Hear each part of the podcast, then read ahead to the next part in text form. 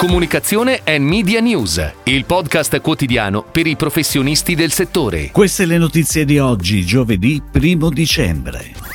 È tempo di comunicazione per le località di montagna. Impresoft Group affida il rebranding a Coe. Telefono Azzurro racconta i suoi 35 anni di attività. Alpenit entra nel network di solution partner di Mag News. Triplicati dal 2019 gli investimenti in equity delle start-up high-tech italiane. Tutto Food sceglie agenzia IS per la Digital Strategy. Sono diverse le località di montagna che in questo periodo promuovono le proprie destinazioni. Valtellina Turismo torna on air attraverso tre spot della durata di 15 secondi realizzati dall'agenzia integrata milanese PR Go Up Communication Partners. La pianificazione della campagna integrata comprende TV su canali verticali delle principali emittenti nazionali, Autovom Cinema e Social. Oltre all'Italia, la componente digital avrà per la prima volta un respiro internazionale con una pianificazione estesa anche ad alcuni paesi del centro Europa e al Regno Unito.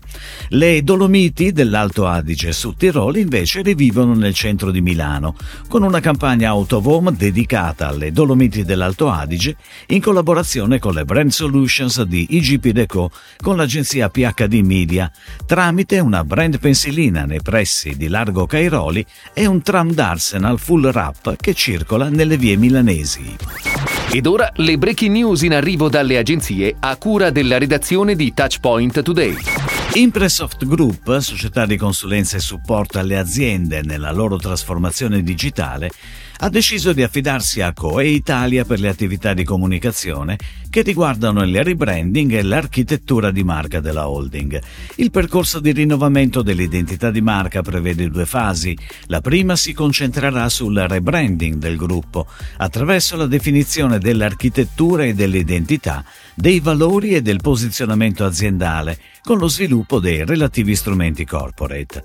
La seconda fase entrerà nel dettaglio di tutte quelle che saranno le attività di comunicazione dell'azienda, dallo sviluppo del sito web alla creatività per campagne, eventi, attività digital.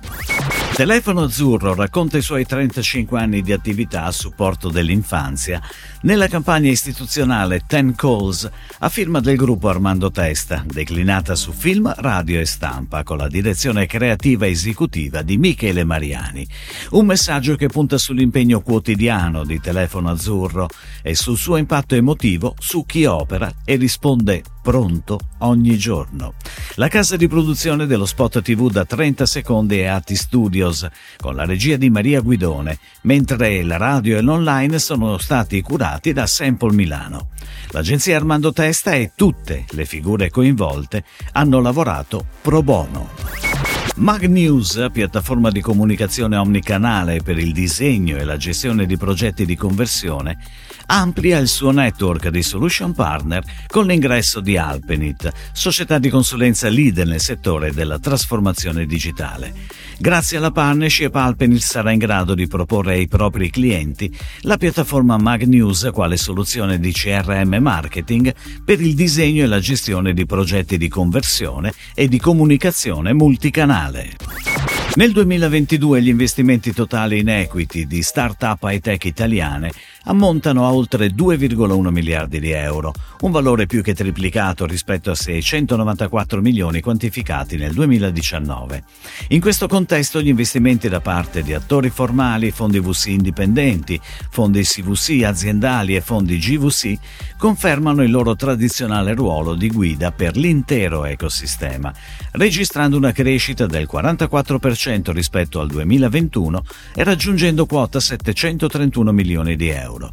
I finanziamenti da attori informali registrano invece una contrazione del 12%, passando da 449 a 400 milioni di euro nel 2022.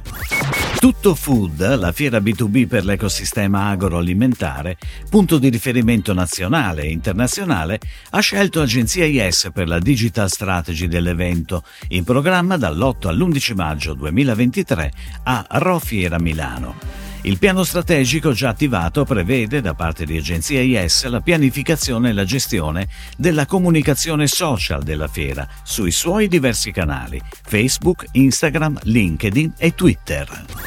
Si chiude così la puntata odierna di Comunicazione and Media News, il podcast quotidiano per i professionisti del settore. Per tutti gli approfondimenti vai su touchpoint.news.